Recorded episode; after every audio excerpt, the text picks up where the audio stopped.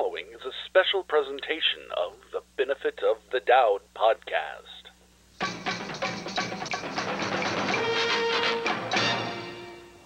From Chicago, it's the Doubting Thomas Podcast with Clifton Thomas and your host,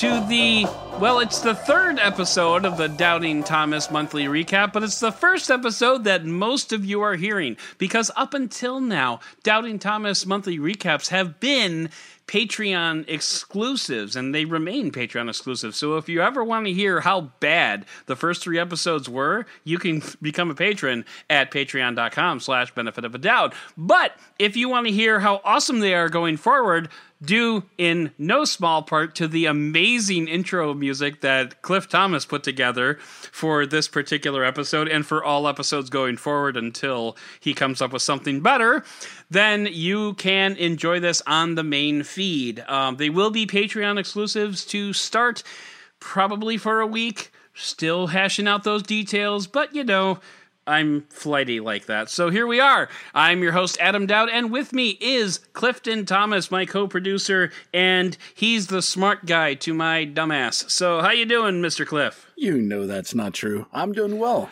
It's not entirely untrue, though. We're just good But, at different um, things. That's all. But yeah, yeah, no. So I mean, it's it's really great to get on and chit chat with somebody like once a month or so to just kind of go over the month that was. And in this case, we're talking about the month of September. And I can only imagine how incredibly busy the next month is going to be because Techtober is right around the corner. And we had a very busy month, and we uh, this is the this is the time that we just take to kind of recap what happened and talk about uh, what made us excited over the past 30 days. And I'm going to start off with the first item. Actually, you know what? I want to. I'm going to flip the script here a little bit. I'm going to hit the fast forward in the month because I wanted to hear your thoughts, Cliff. Right? I wanted to hear your thoughts, Cliff, on Amazon Luna that we just learned about last week, and they were part of the Amazon segment that I did for that particular episode. And but I know you had some thoughts on that because you are a Stadia user, and you seemed very intrigued by Amazon Luna. So tell us about that a little bit. Well, first of all, can I say, you know, I, I did the Stadia review uh, for the site, and uh, I've had a chance to use it a little bit more. And honestly, I'm I'm not paying for it anymore because the performance is just so up and down with it, and it's really frustrating. Okay. So it's fine. Like I, I've actually gone back to using Steam, but uh, yeah. So uh, Amazon's Luna is is definitely a competitor to to Stadia and also to Xbox Game Pass. I believe that's uh, and Project something or other, whatever they which is XCloud, Project Project XCloud. XCloud, which is probably going to be called something else because that was like the beta release. Yeah, for we're not gamers, by the way, folks. Right, I, yeah, as, no. as much as I'm not a gamer, Cliff is equally not a gamer. even less honestly uh, i have like the one game that i play maybe two uh, i'm getting into some more ones but yeah so so amazon's is is uh interesting um it has a dedicated controller and you can Mhm. also use uh other controllers from uh, both Sony and Microsoft, if that's Mhm. something you're interested in.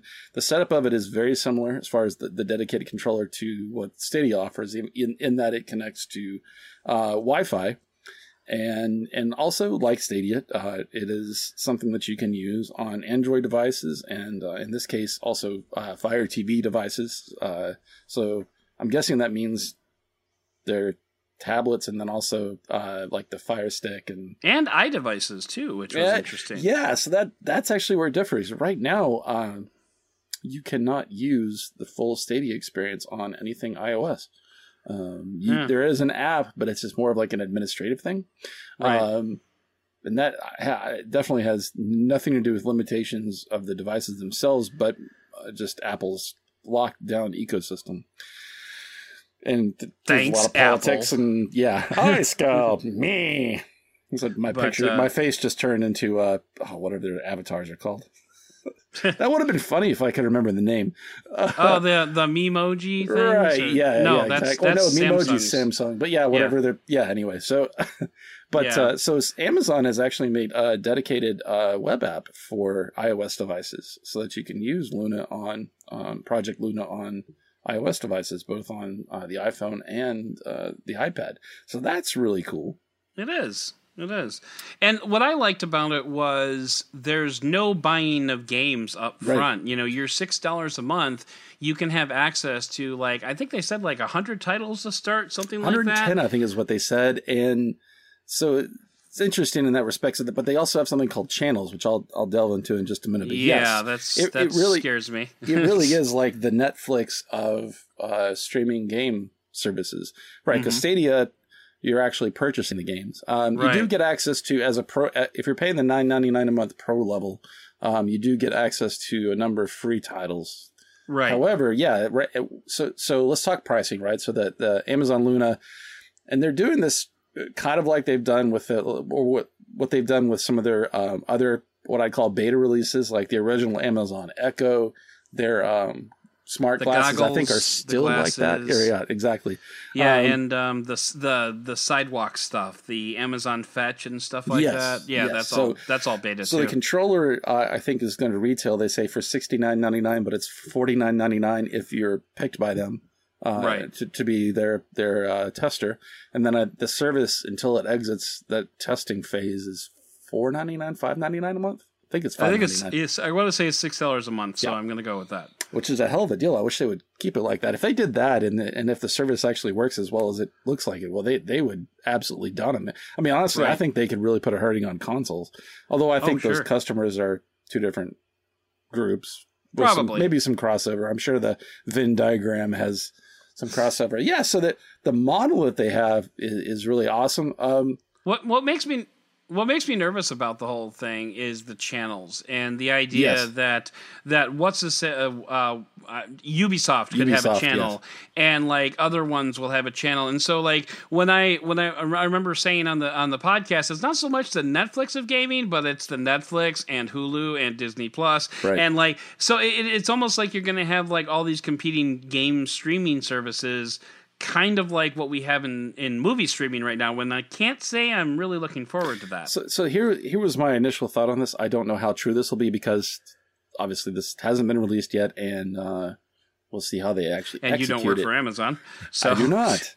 um, but if if because different game developers tend to have different um, types of of uh, games that they put out, you know, Okay. and, and so if they treat it like actual channels, I mean, perhaps you're into simulations, and then there's one.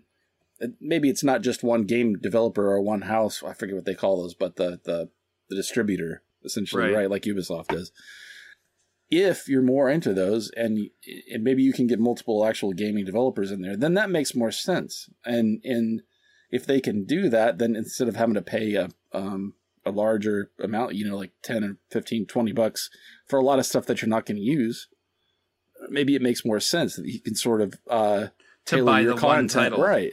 yeah I yeah, don't yeah. know if that's how it's going to work, but that's what I would want. So to me, like if you if you could pay like that five ninety nine, if they kept it like that, and you just had like access to a small amount of games, maybe the because you know Amazon actually owns a few game developers, Mhm. uh, gaming, yeah, and so if you had that, and then maybe subscribe to like one channel, that'd be really cool. Um, versus like you know more a la carte kind of stuff. That I think Yeah. that would be awesome, but who knows if that's how they're going to execute it. well, I mean, does.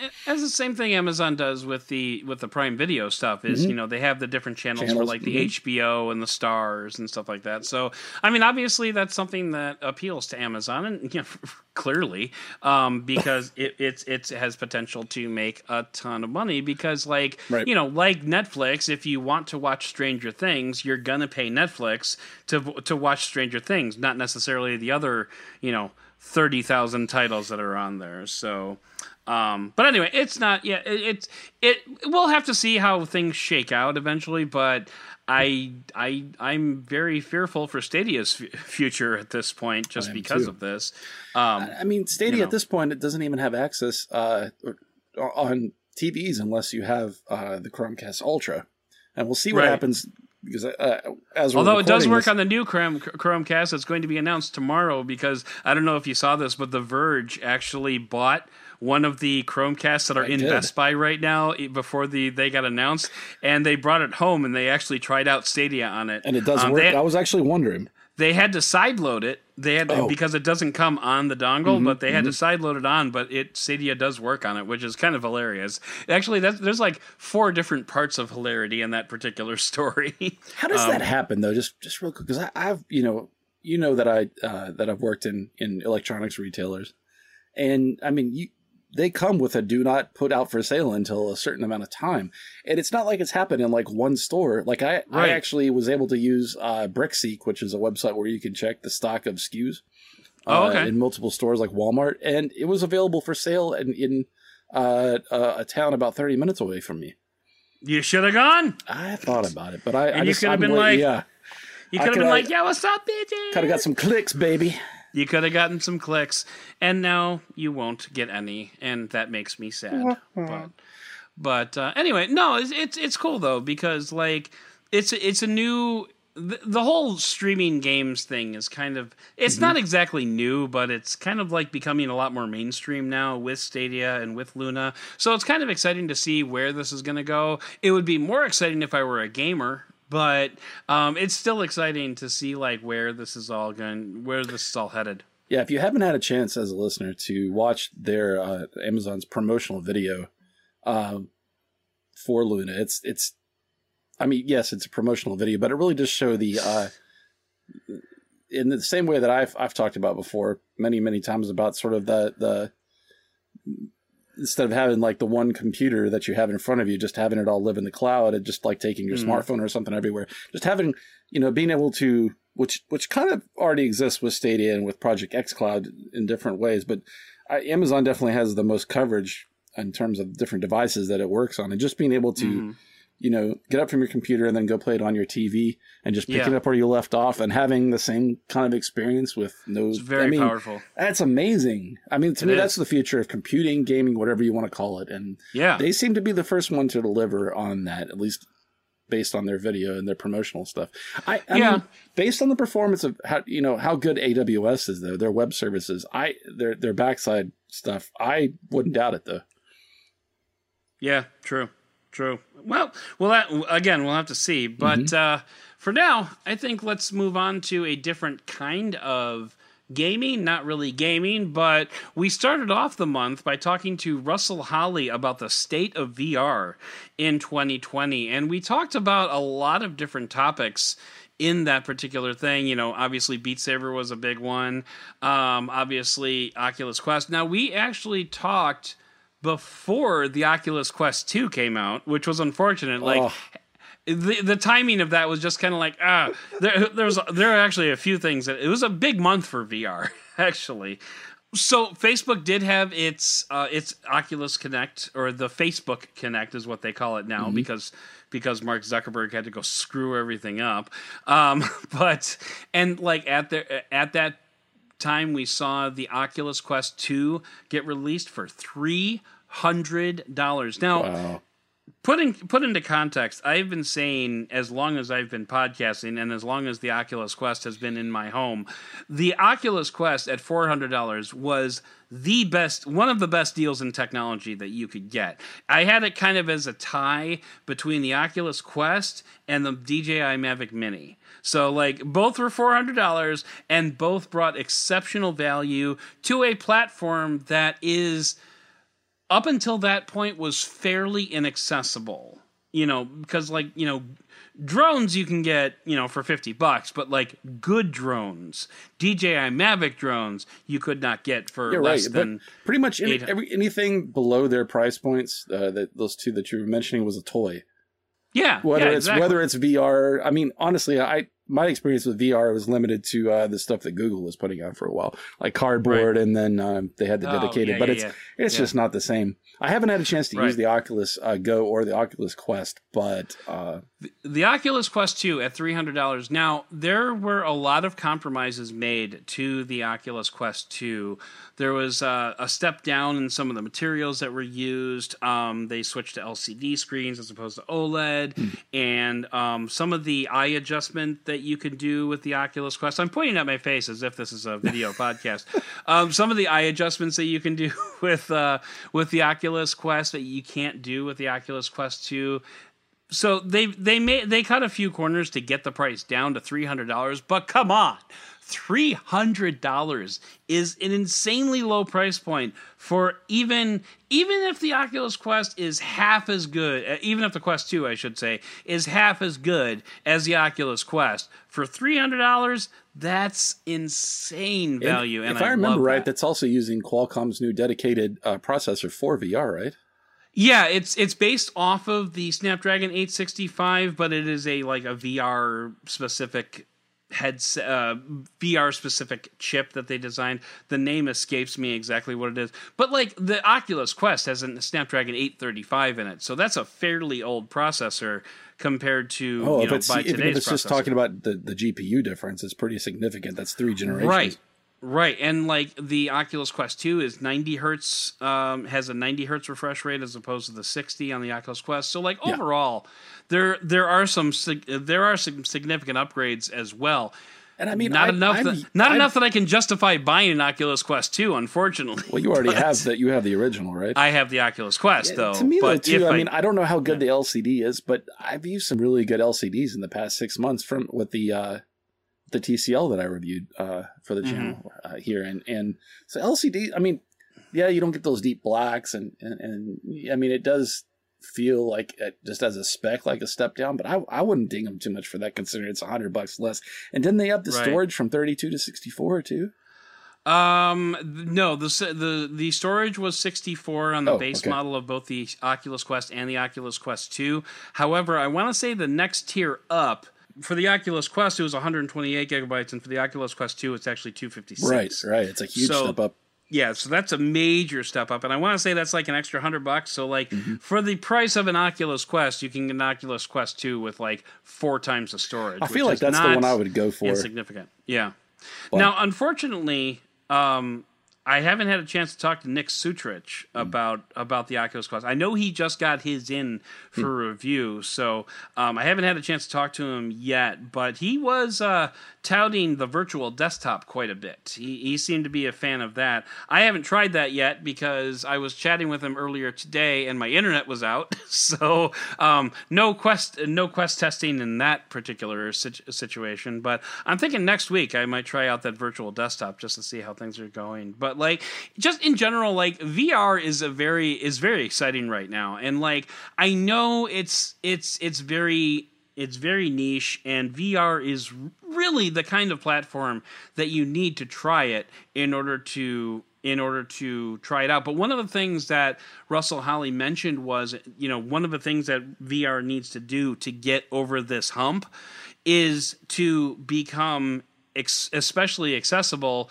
And a week later, Facebook announced the $300 Oculus Quest 2, which I mean, that's that's accessible. I mean, that is very accessible. You're not in impulse buy range, but you're not that far out of it either. You know, I, mean, just I feel like they just appeal to different people. Like if you're a casual gamer like you and I are, mhm. I think I would rather drop money on that than I would like uh, the current Xbox Series or like a a, a, Sure. a PS4 because that's kind of at the price Sure. level they're at now.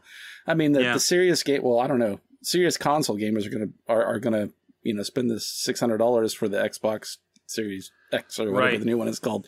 So it's kind of its own thing. But I think I would rather actually have the to me because I, I think with VR you're not supposed to have it on for that long, right? With that vertigo and things like that happening. So it's kind of a I've- get in and get out kind of experience. I've done I've done like an hour hour 15 at a stretch give or take like you know but yeah I mean like the Oculus Quest battery only lasts about 2 hours and I believe the Oculus Quest 2 is somewhere around Mm-hmm. that neighborhood maybe a little bit less um, than two hours, but but even so, yeah, you're right. I mean, it's it's it's not exactly the type of thing that you wear for 24 hours like Right. Russell Holly did with the Microsoft Hololens, um, which t- for which he has my undying respect. But actually, you transition us nicely into this month. We saw the release and the pre-order of the PlayStation uh, 5 and the Xbox Series X and S. And we're not going to spend a whole lot of time on this because we're not gamers, but it was it was fairly significant for the gaming industry because both the Xbox and the PlayStation came out with digital only versions and regular versions like with optical drives. And I got to say, you know, I was looking at the price of the Xbox S series, which is the digital only version, which is less powered than the X series. Um, but at the same time, it was like I want to say it's two ninety nine or three ninety nine something. I think it's two ninety nine.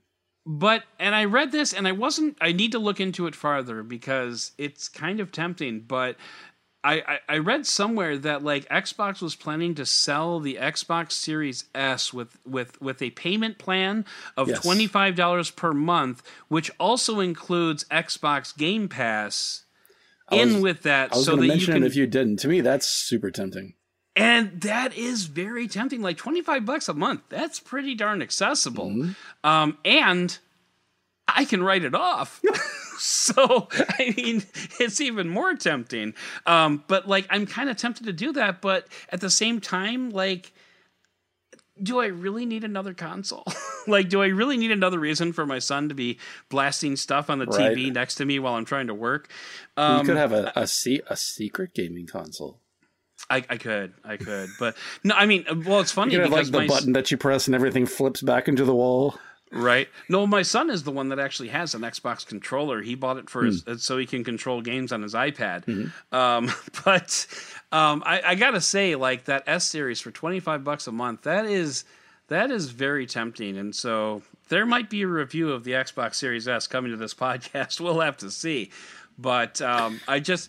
It's one of those things where, like, I just kind of want to test it out just to kind of get a sense of it, but at the same time, that's two two years of twenty five dollars a month payments or whatever the whatever the Yeah. term is on the on the loan. That's that's a lot to satisfy curiosity. Really, really quickly though, it's, it is interesting to me how um, you know because because even three hundred dollars, like you said, it's not really an impulse buy kind of thing, but there are subscription service for for things coming out all over the place. So, like you I said, right? And I have um, uh, Nura headphones, which I'm paying nine ninety nine a month for, and it's not like a lease. Uh, it's it's like a lease. Uh, these are not Okay. buy to own. These are five hundred dollar headphones that you pay nine ninety nine ninety nine a month for, and they are To amazing. borrow them basically. Uh, but you, but you and then and then if you stop paying nine ninety nine, then you have to send you them back. send them back right? exactly. And I mean, Volvo's, it's like the Volvo's doing the thing where you basically uh, have a car as a subscription. It and you get Yeah, it for twelve yeah. months, and then you turn it in for a new one.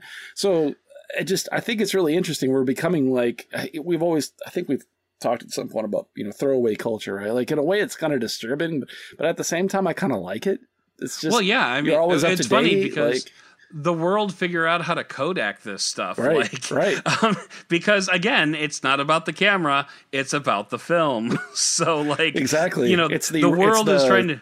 It's the sh- it's the uh, printer ink and uh, Mhm. uh, sh- uh, razor formula for everything. hmm Yeah, I mean, the yeah, the world is uh, yeah, the, which is I, I'm not. I can't say I'm overly fond of that, but we're we're quickly becoming a culture where we don't own anything, Mm-hmm. um, and maybe that's a good thing, maybe that's a bad thing. But you know, like one thing that I do own is a Google Pixel 4a. Yes, you do. And so we are going to transition right on over to that review. And like, I, I feel like I need to use this platform because I don't already have my own podcast. I, I feel like I need to use this platform to reiterate. I still have no idea why I love the Pixel 4a as much as I do. Like, I went through an entire review period with it. I w- wrote an entire review on it, and it's like what what gets me is like you know, I'm, I'm going to say it again. There is nothing that the Pixel 4a does that another phone out there doesn't do better. And like, I mean nothing because like even if you want to say, well, what about the camera? Okay, the Pixel 4 does it as good. The Pixel 5 will do it as good or better. And it's like there's nothing that another phone doesn't do better, but at the same time, I I just love the little phone. Like it's it's just it's it's going to be the phone that I transition back to when I'm done reviewing devices. And like I can see that going on for a long time regardless of what else ends up in my pocket. At least for the at least for the remainder of this year and probably a good portion of next year too. Unless of course I sell it and get a Pixel 5, which is very possible. But um So yeah. here's here's kind of my new I don't want to call it my new philosophy on things, but it's a new appreciation for things, right? So with with Mhm. The Pixel 4a, right? It's just it's the perfect blend of simplicity, the right amount of features, and a, a very accessible price point. With, Exactly. With the promise of software updates, it just it does everything well, even though it doesn't stand out particularly in one thing except maybe the camera. Mhm. Um, and And, and, like, and even- if you like the software, I mean that's the other side of it. and Um, even the camera is a little like you know like i mentioned during my review i was taking some product photos with both the lg v60 and with the pixel 4a and i actually kind of gravitated more towards the photos that the v60 was taking just because i kind of preferred the cooler take that that the that the v60 had especially Mm. definitely for product cool- photos uh, uh, Yeah. uh, that's the way their software is tuned for their cameras. Yeah, the the Velvet is the same way. Yeah, so, but that's more a personal Mm-hmm. mean- taste. And but it should be mentioned that like you know a, as I'm saying that this is going to be the phone that I always return to. I have an LG V60 that I could go to, which is a much more powerful machine. You know, I can do a lot more on it. I can render video on it if I wanted to. Actually, I haven't tried rendering video on a Pixel 4a. I probably should just for the sake of trying it, but I don't imagine that's going to go very well. Um, so it's like it's like one of those things. Like I, I just really enjoyed the phone, and you know, it's it's unremarkable in every way and yet it's just the google experience you know i kind of get it now. Like i used a pixel 2 a long time ago um as and only for about a month or so like and so i got kind of a taste of it but like every other phone that i've used since then you know even the motorola phones that i've used since then have had a similar google experience but not quite to the layer of polish that the Google Pixel 4a had and I think I think Google's just starting to really get it when it comes to you know presenting you know putting their best foot forward from a phone perspective which is why I'm kind of excited about the Pixel 5 to see what they There's have to also bring. something to be said for um, just going back going back to simplicity, like having just a, a, a simple fingerprint reader on the back, having a, a plastic build that's comfortable in the hand, it's right sized for Mhm. most people. Like yeah it's simple in the best way. What my my analogy was going to be, I recently traded vehicles, and I I what I got was technically a downgrade in terms of features and um, accessories and things like that. But I, I just I like it because it's the right mix of stuff for me when I'm I'm specifically talking about my vehicle. Um, Right. It has the things that I want and the things that I don't want, things that can't break. And I almost feel like I kind of bought for me. It's like the Pixel 4a of vehicles um, because it was priced less than what I had before. I don't. I'm paying less than I was as far as the payments, but what I liked about the car that I had before, I still get with this one, and it just I feel better about what I have because I didn't spend so much on it this time, and so I saved money and still got everything that I like about it, and I have a ten year warranty. It's like what. Which to me, like having the ten year warranty is kind of like having the three years of software updates with a Pixel. Very true. I- and you know, hey, don't don't underestimate that warranty, sir, because let me tell you, at 99,000 miles, my wife's car needed a new um catalytic converter, Mm. I think. And like we took it into the dealership, like this is right before we went to New Orleans. And we took it into the dealership to have that looked at, and they found like four other things that were wrong with the car. They ended up doing like five grand worth of work for nothing because we had that warranty that was going to expire at a thousand miles. Yes, exactly. Or, Well, or at a hundred thousand miles. My So, warranty anyway. had just expired, and I was getting around almost eighty thousand miles, and, and I'm kind of like, hmm.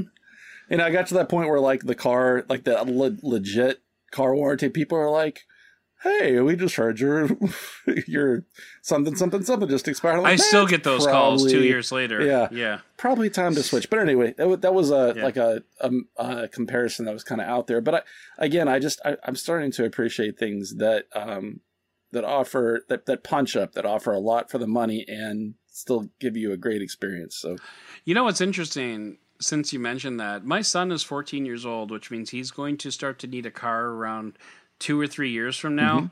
And this month, and this is just going to be a quick little side trip. I don't expect to spend a lot of time on this, but this month, um, Elon Musk came out and said that um, a full self driving autonomous car. Electric car for $25,000 is about three years away. And so my wife and I are thinking, hmm. Because you know what? It's even better if we can put him in a car and not actually have, make him drive anywhere.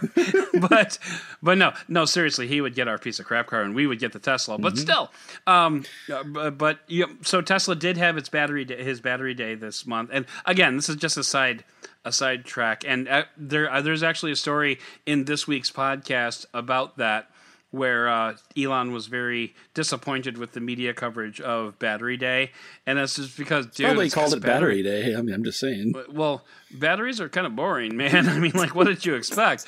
Uh, but anyway, so yeah, so getting back to the Pixel, um, you know, just getting that stripped down, really basic, bare bones experience that just works well.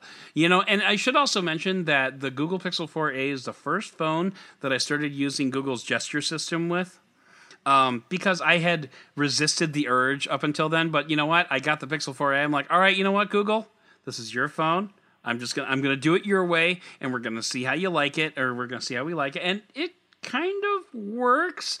I don't like the multitasking gesture. I hate that half drag up thing that Apple forced upon us, and then Google forced upon us later. Um, but I don't, everything I don't else, like, like, all the, the other search gestures, or, or bringing up the, the Google Assistant is from the corners.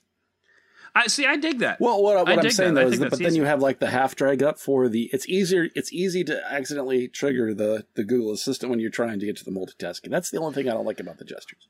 See, for me, like the main problem that I have is I continued using the gesture on the um, blue phone that I'm that I'm reviewing this week, which the it'll the review will be for next week, and um, yeah, spoiler, um, and um, the phone has a tendency to lag just a little bit, especially when I'm trying to do that up that swipe up gesture. So that's really annoying. but uh, but aside from that, I, I, I dig the gestures in Google. I just I dig the software. I just I like I said, I, there's so much about the phone that I really enjoy, but it's not the best of anything. But there is another phone that is kind of the best of everything, and it is way too expensive for this podcast to buy. Although I um, Cliff hasn't committed yet either way, um, but we've got the Samsung Galaxy Fold 2. I only say that because Cliff is really bad with money. Anyway, um, we've got the Samsung Galaxy Fold 2, and since I couldn't buy one, I had on um, Chris Velazco who is a friend of the show, who came on and chatted about it. And you know what? I gotta say, he's a fun interview. I, I, I had a good conversation with him. Yeah, I had a chance So, to listen today. It was a great interview. It was, and and and you know, it was very like you know back and forth, and he just he just kind of get interviewed you a few times. it. He did. He did. I and I like it when you flip the script Yeah. like that. But like one one of the biggest takeaways that I got from that um, was a the fact that he went out and bought a Galaxy Fold on with his own money, and actually it was delivered while we were uh, while we were talking. Really? Um, I tried to get him to go get it and like unbox it for the podcast, but he wouldn't do that. Um, but anyway, like audio so un- unboxings to excite the eyes.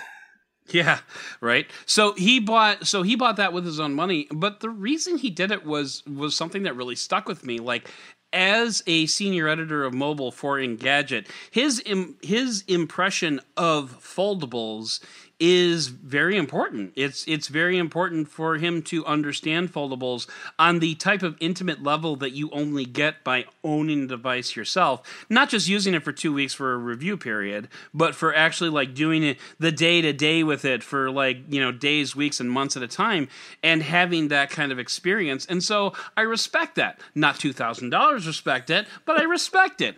But also like the other the other main opinion that he had about the Galaxy Fold 2 was there was so much refinement that Samsung put into the Galaxy Fold 2 that he felt that it was finally a product that was kind of ready to buy, not for everybody, surely, but it was the type of product that actually should be sold.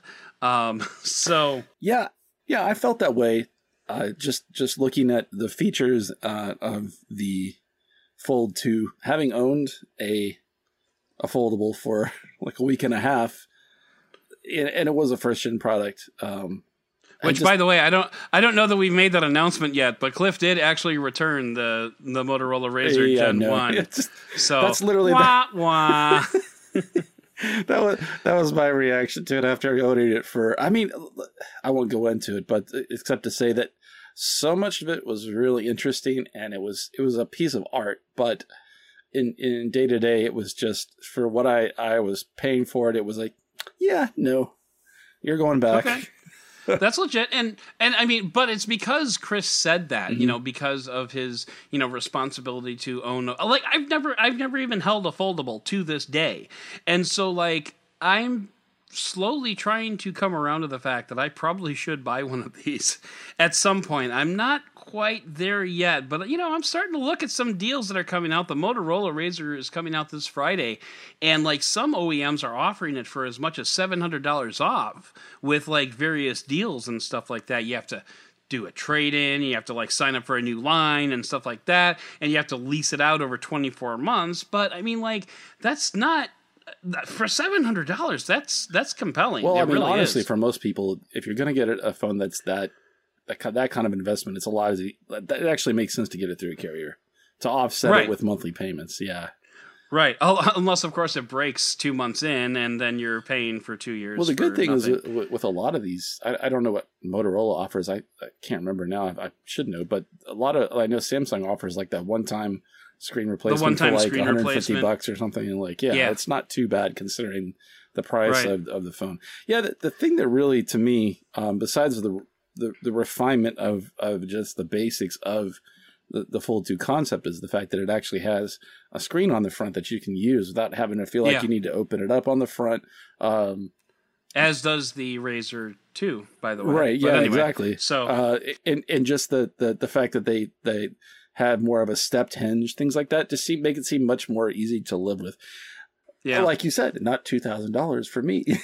yeah, and honestly, like the only thing I would say, the only thing major thing holding me back from the Razr Two is the fact that it doesn't have that stepped hinge. The uh, the the what do they call it? Where you can open it like halfway, yeah. and have it serve mm-hmm. as like its own drive. That is kind of a bummer for me. Like with the Moto Razr Two, it's all uh, it's either all open or nothing. So like that's kind of a bummer, but at the same time, I think I need to really do some soul searching and figure out if I can manage to justify that type of uh, that type of a payment. And we're actually kind of getting towards the end of our show here, so the and I don't want to yada yada the Samsung Galaxy Fold 2, but I think honestly for a lot of listeners, it's probably kind of a yada yada able phone just because it is still two thousand um, dollars.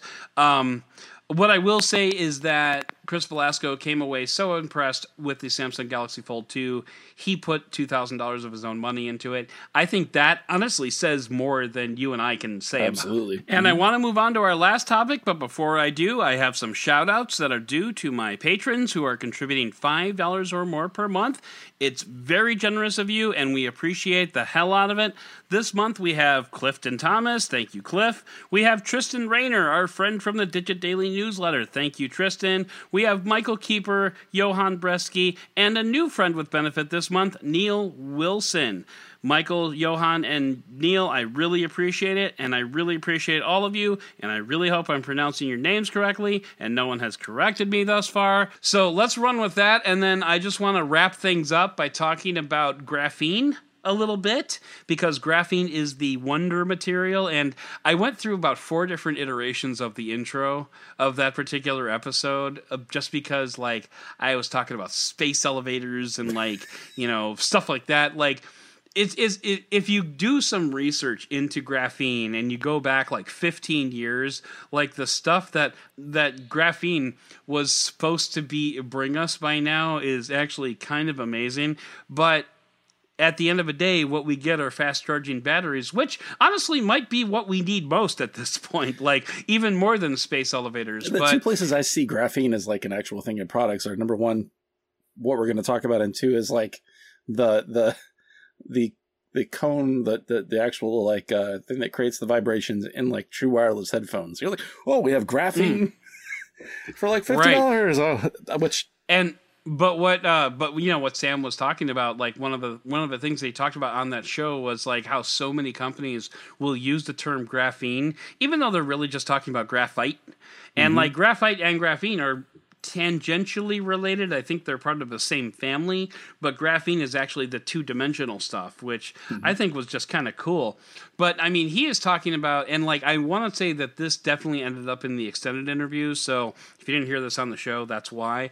Um, but like, he was talking about how you can drive a Tesla onto a charging, uh, like, and plug in a charger, and you could have a char- a Tesla that goes from zero to full in like 20 minutes with graphene enhanced batteries. And like, he's speaking theoretically, he isn't actually working with Tesla, but he's talking about like the size of the cells. What they're capable of doing with graphene is insane compared to like what even superchargers do today. the big difference is the conductivity properties of graphene, right? the conductivity and the heat dissipation. Hmm.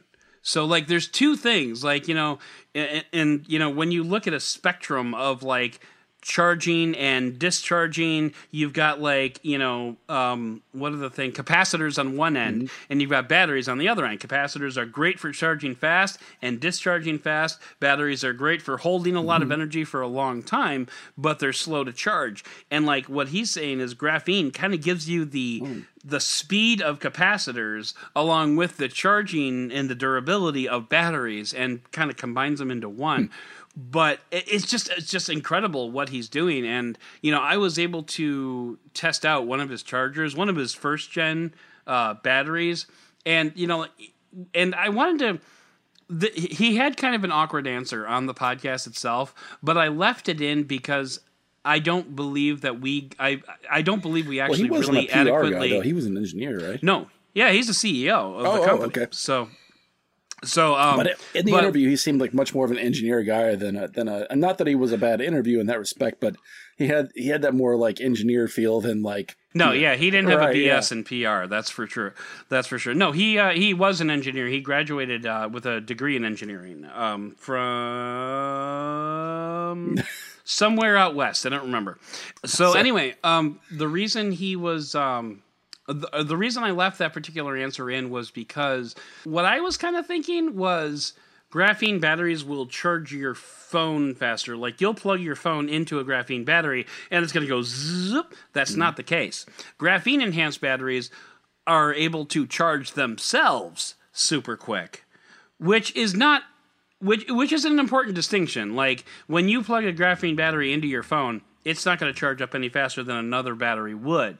But the difference is is when you've got a twenty thousand a twenty thousand milliamp hour Anker battery. I'm using I'm throwing out a name here. No offense, Anker, still love you. And you use a twenty thousand milliamp hour graphene battery.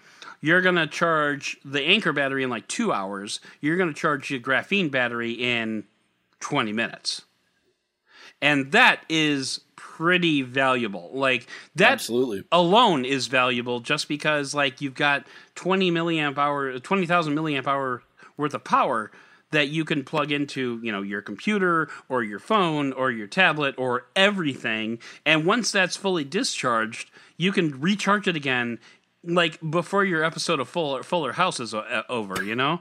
Not that anybody watches Fuller House, and not that anybody should watch Fuller House, but if you happen to watch Fuller House, you can charge a graphene battery in the time that it takes Stephanie to screw something up and pet the dog. I don't know, whatever whatever that show's about. I only watched the first season.